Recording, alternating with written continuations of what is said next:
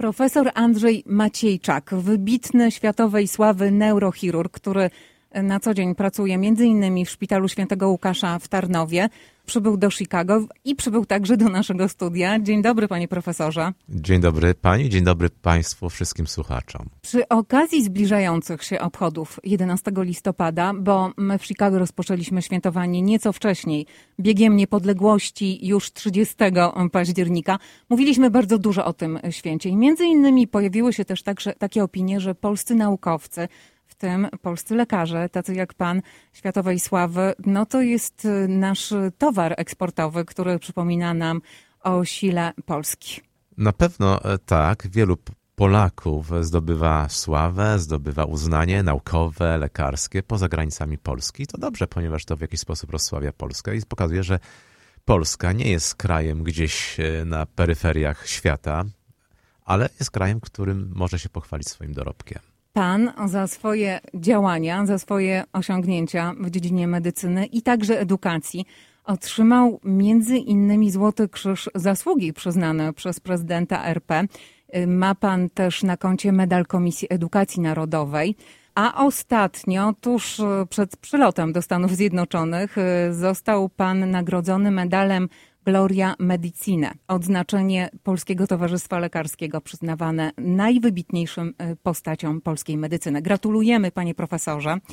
Czy mógłby pan wobec tego opowiedzieć e, naszym słuchaczom i nam właśnie coś o swojej specjalizacji? Jest pan neurochirurgiem. Tak, jestem neurochirurgiem. Przypomnę, że to jest e, specjalista, który operuje mózg i kręgosłup, ale ja wyspecjalizowałem się w chirurgii kręgosłupa. To jest moja pasja zawodowa i poświęciłem temu cały mój dotychczasowy dorobek naukowy. Zresztą, e, no, dzięki, dzięki współpracy z dyrektorem szpitala, który jak gdyby zaraził się ode mnie ideą stworzenia olbrzymiego, takiego na dużym poziomie ośrodka chirurgii kręgosłupa, udało się to zrealizować i pochwalę się, że nasz oddział, nasza klinika chirurgii kręgosłupa jest jednym z najlepiej wyposażonych oddziałów, nie tylko jeśli chodzi o skalę europejską, ale światową, w technologie medyczne, które stosuje się w chirurgii kręgosłupa. I dlatego jestem tutaj, ponieważ e, nasz ostatni nabytek to jest robot kręgosłupowy, e, który już fizycznie jest w naszym oddziale, czeka tylko na instalację, a przyjechałem tutaj przypatrzeć się, jak koledzy e, chirurdzy kręgosłupa w Stanach posługują się tym robotem. Rzadka sprawa, w samych Stanach jest około 200 robotów, w Europie jest około 13 tego typu robotów, i w tym jest teraz jeden nasz robot. Jestem dumny z tego naprawdę. Czy robot ma już imię? E, ma imię, e, ma imię komercjalne, czyli nazywa się Mazor X. To jest technologia, którą e, wytworzyła firma amerykańska medyczna Medtronic, chociaż powiem szczerze, że oni oparli swoją technologię na izraelskiej myśli technologicznej, która pierwotnie stworzyła tego robota jako pierwszego na świecie. Nazywał się wówczas Mazor. I oczywiście w to jeszcze wkomponowali Amerykanie sztuczną inteligencję i machine learning, e, ale też od firmy francuskiej, której implanty miałem okazję przez wiele lat używać, zanim jeszcze Medtronic. Amerykanie kupili tą firmę po to, żeby wykorzystać jej myśl technologiczną w robocie, czyli żeby zatrudnić sztuczną inteligencję do planowania krzywizn kręgosłupa. Wiem, że to brzmi skomplikowanie i nie chcę wchodzić w detale pewnie. Ale panie profesorze, na którym e, szpitalu będzie pan e, poznawał tajniki obsługi, czy razem z amerykańskimi kolegami? E, już ćwiczył? byłem, już byłem w Louisville, Kentucky. Mhm. Byłem tam wczoraj, obejrzałem kilka operacji. Oczywiście w dobie internetu niekoniecznie Aha. trzeba jeździć, żeby oglądać, ale lepiej jest być na miejscu i na przykład zadać pytania, czasami bardzo trudne kolegom z USA, żeby albo tym, którzy to używają, żeby poznać lepiej. Oczywiście wszystko w internecie jest cacy i ładnie, wygląda mhm. bezproblemowo, ale trzeba poznać też dogłębnie wszystko. Także miałem okazję rozmawiać wczoraj z chirurgami amerykańskimi i, i śledzić ich, jak używali robota do operacji. Przy jakich operacjach będzie ten robot wykorzystywany w, w, szpitalu właśnie w Tarnowie, świętego Łukasza? Przy, naj, przy tych najtrudniejszych. Nasz oddział słynie no, jako jeden z najlepszych chirurgii kręgosłupa no, w Polsce, w Europie yy, i yy, będzie używany do operacji korekcji skomplikowanych deformacji kręgosłupa, skomplikowanych które wymagają wprowadzenia wielu, kilkudziesięciu czy kilkunastu śrub w kręgosłup w taki sposób, żeby potem nadać kręgosłupowi odpowiedni kształt. I w tym jest właśnie sęk, żeby nadać kręgosłupowi odpowiedni kształt.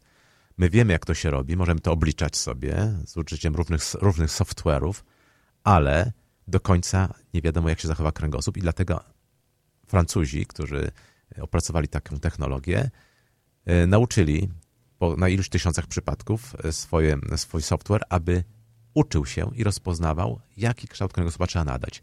A kształt kręgosłupa nadajemy taki, jak się wyprofiluje pręt, do którego się dociąga poszczególne kręgi przykręcone śrubami. Najciekawsze jest to, panie profesorze, jak ta nowoczesna technologia jest obecnie wykorzystywana w medycynie.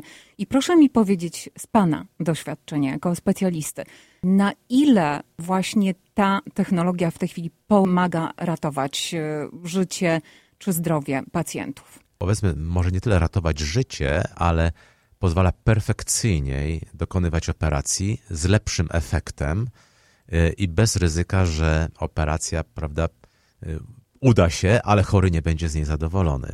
To jest raz. Właściwie jesteśmy teraz świadkami rozwoju robotyki w chirurgii kręgosłupa i urządzenie, które kupiliśmy, ono jest rozwojowe. To nie będzie takie samo urządzenie, ono będzie cały czas miało modyfikowany software. Ja już widzę tutaj wiele zastosowań, których jeszcze nie ma z użyciem robota, ale ja już je mam w głowie i myślę, że będę mógł e, tutaj jak gdyby te rzeczy zacząć realizować i i, A i... czy pan jako neurochirurg, e, czy pan ufa robotom i programom komputerowym? E... Jaka jest rola właśnie teraz przy, tej, przy rozwoju robotyki e, specjalistów takich jak pan? Ufam. Przy stole właśnie operacyjnym tak, na ufam. sali. Oczywiście ufam, aczkolwiek nie do końca. To jest tak mhm. jak z pilotem. On ma skomputeryzowanego, mm, nie wiem, jumbo jetta, ale nie może też do końca ufać, musi kontrolować. Kto tego nie robi, może wpakować się w niezłe tarapaty. To jest urządzenie, które powinno pomagać, ale nie zastępować chirurga. E, dzięki robotowi ja mogę zaplanować operację i to ja ją planuję, a robot ją tylko egzekwuje, więc błąd ostatecznie może leżeć po stronie człowieka, ale nie robota. My używamy już różne technologie, takie bardzo zaawansowane, typu nawigacja kręgosłupowa, u nas w klinice, e, które no, mają podobny charakter, ale robot to jest jeszcze jeden, jeden, jeden, jeden krok wyżej, jak gdyby. Więc streszczając się, tak, zwykle zawodzi raczej człowiek niż technologia. Podobnie jak w wypadkach samolotowych. samolotowych. Zawodzi człowiek raczej, pilot, niż technologia. Porównując y, to, co, czym dysponują szpitale w Polsce, do tego, czym dysponują szpitale w Stanach Zjednoczonych. Jak Polska wygląda myślę, w tym że, porównaniu? Myślę, że wygląda nieźle. I tak? E, bardzo nieźle, tak. Są, są kliniki nasycone technologicznie bardzo dobrym sprzętem, ale oczywiście e, dzięki temu, że nie ma już takiej czystej neurochirurgii czy chirurgii kręgosłupa. Ludzie się wyspecjalizowali. Na przykład ortopedzi amerykańscy, jedni używając robota, mogą porować tylko i wyłącznie kręgosłup lędźwiowy albo deformacje, ale nie tykają innych obszarów kręgosłupa.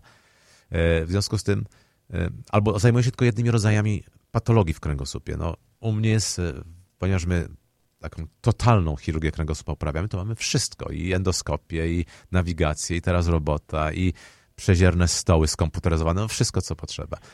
No ale z drugiej strony, panie profesorze, ciągle słyszymy o tych niedomogach finansowych. Wiemy, że w Polsce są tacy specjaliści jak pan, którzy prowadzą operacje nie tylko e, w kraju, ale także za granicą, którzy uczą przyszłe pokolenia neurochirurgów.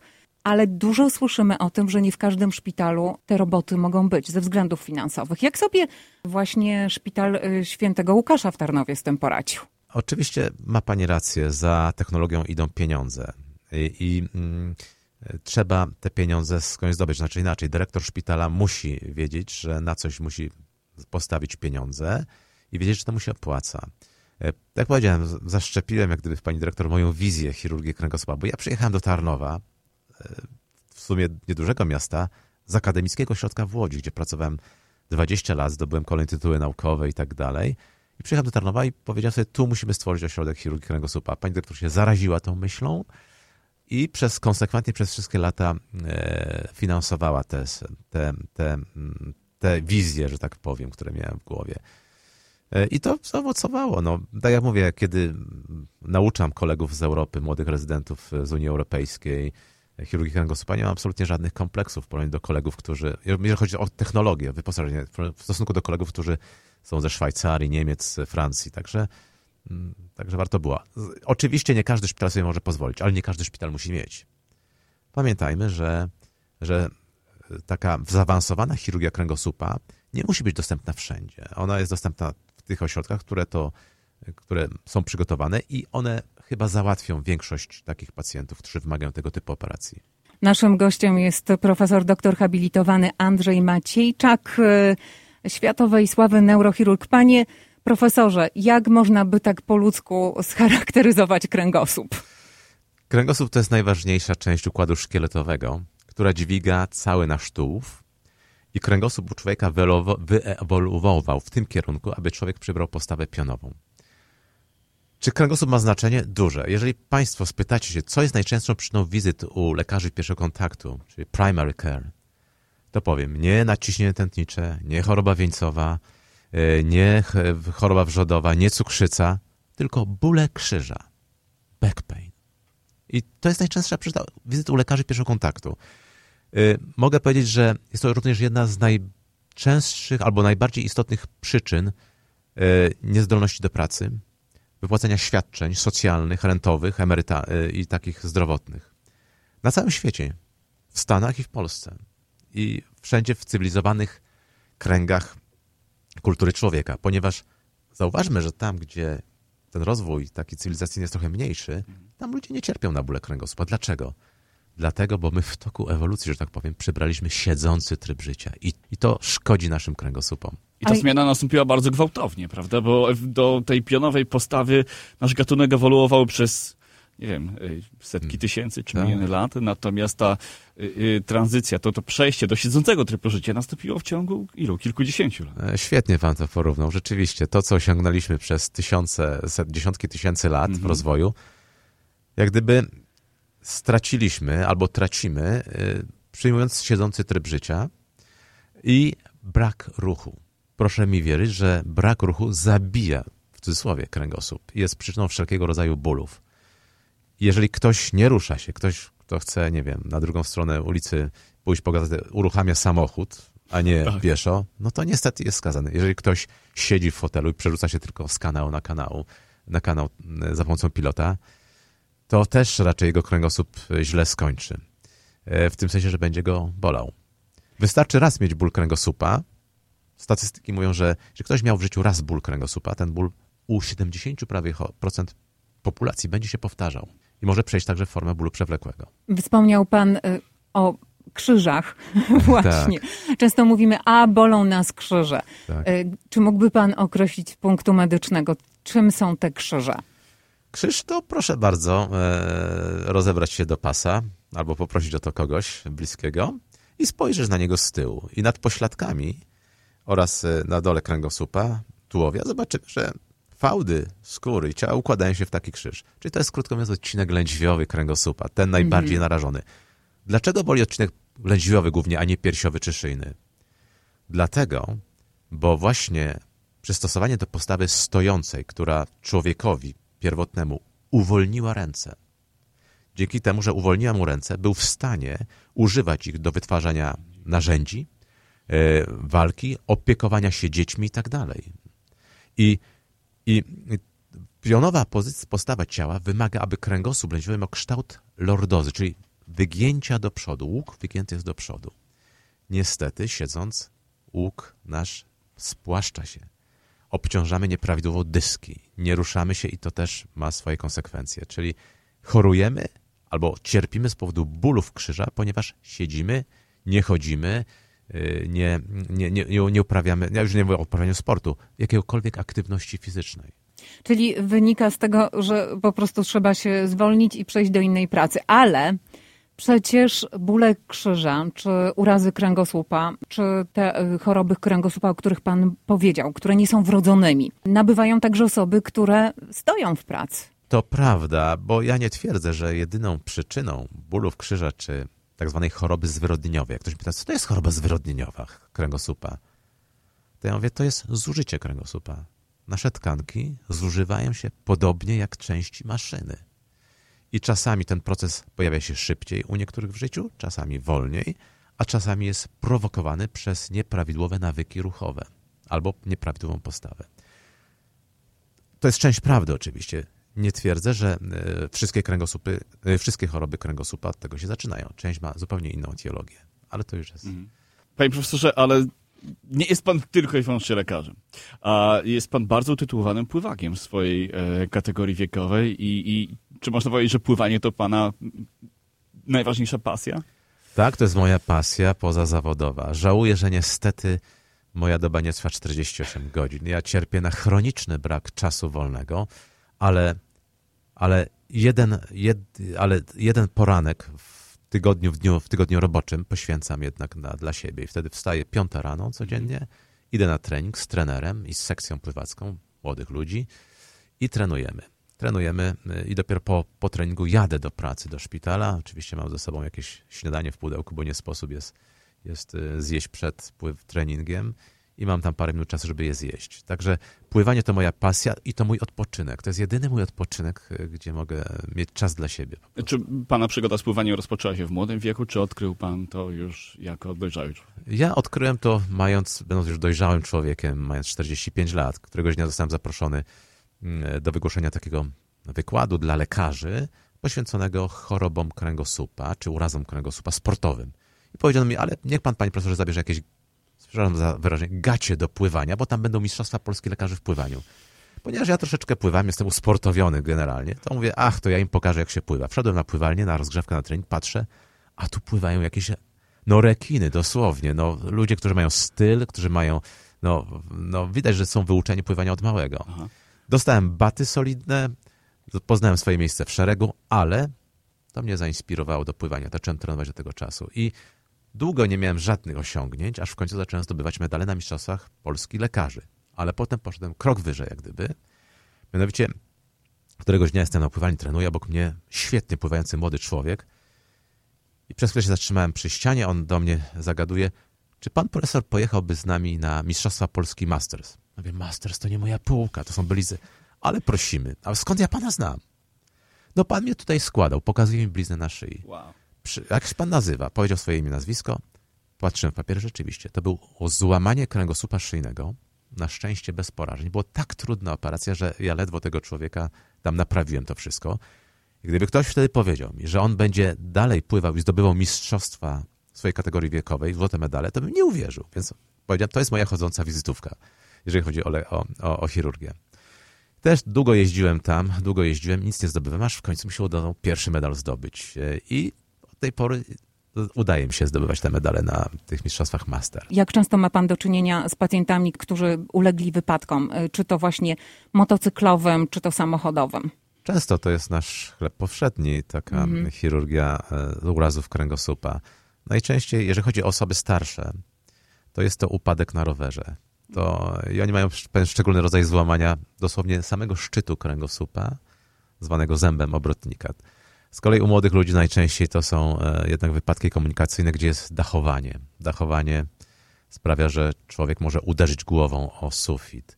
W ogóle urazy kręgosłupa szyjnego powstają od urazu głowy, a nie bezpośredniego impaktu e, w kręgosłup szyjny. Natomiast urazy kręgosłupa lędźwiowego czy piersiowego na skutek upadków, na pośladki zwykle, ale to, to są tak różne mechanizmy.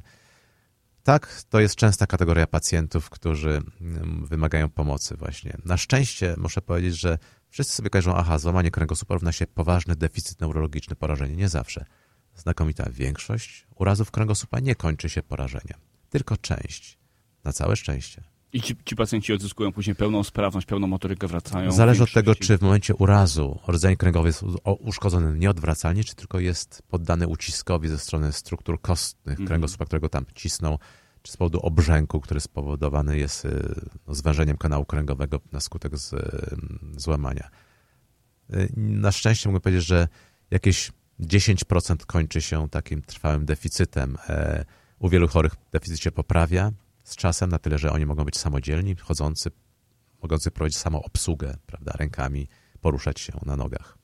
Bo rzeczywiście kręgosłup pełni podwójną funkcję. Z jednej strony to funkcja strukturalna, która utrzymuje nas w pionie, a z drugiej strony chroni rdzeń kręgowy, czyli tą główną arterię, przez którą przebiegają sygnały nerwowe z mózgu do całości naszego ciała. Widzę, że miał pan coś wspólnego z anatomią chyba, człowiek, kręgowców. Nie, Łukasz jest melonmanem. Nie Aha. słyszałam nic, nic o jego e, O jeszcze zdolnościach e, medycznych. W każdym Ale razie, tak. czy możemy wobec tego zakończyć naszą dyskusję czymś pozytywnym? Czy możemy od pana usłyszeć jakieś wskazówki dla nas, wszystkich posiadaczy Musimy jeszcze kręgosłupów? wrócić, wiesz, tak, musimy jeszcze wrócić do wody. Do wody, Musimy właśnie. wrócić do, proszę się pochwalić, właśnie, proszę się pochwalić medalami, bo wy, wystąpił pan. E, kategoria Masters, bo nie wszyscy wiedzą, to kategoria 45+. Plus. Nie, to jest kategoria. W zawodach Masters może startować każdy, nawet Okej. wejść człowiek z ulicy, który nie potrafi pływać. Mhm. Oczywiście on nie dojdzie do, do pływania, ponieważ są tam pewne limity czasowe, które podać. Jak Aha. ma niski limit czasowy, to nie, nie, nie jest zakwalifikowany.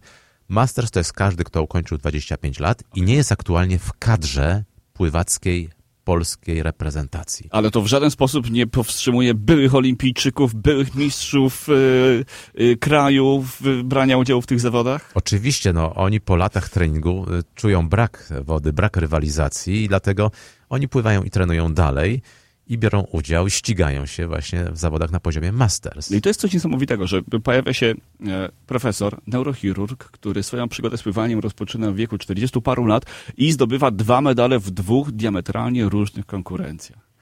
E, Ale czy panie y, profesorze, ja wiem, że pływanie to dla pana jest więcej niż pasja, ale czy pływanie jest zdrowe? Świetnie, Czy to że jest... pani o to tak? spytała. Tak, to jest, ap, to jest najlepszy sport dla kręgosłupa, w ogóle dla, dla naszego układu szkieletowo-mięśniowego, bo prawo Archimedesa pamięta każdy.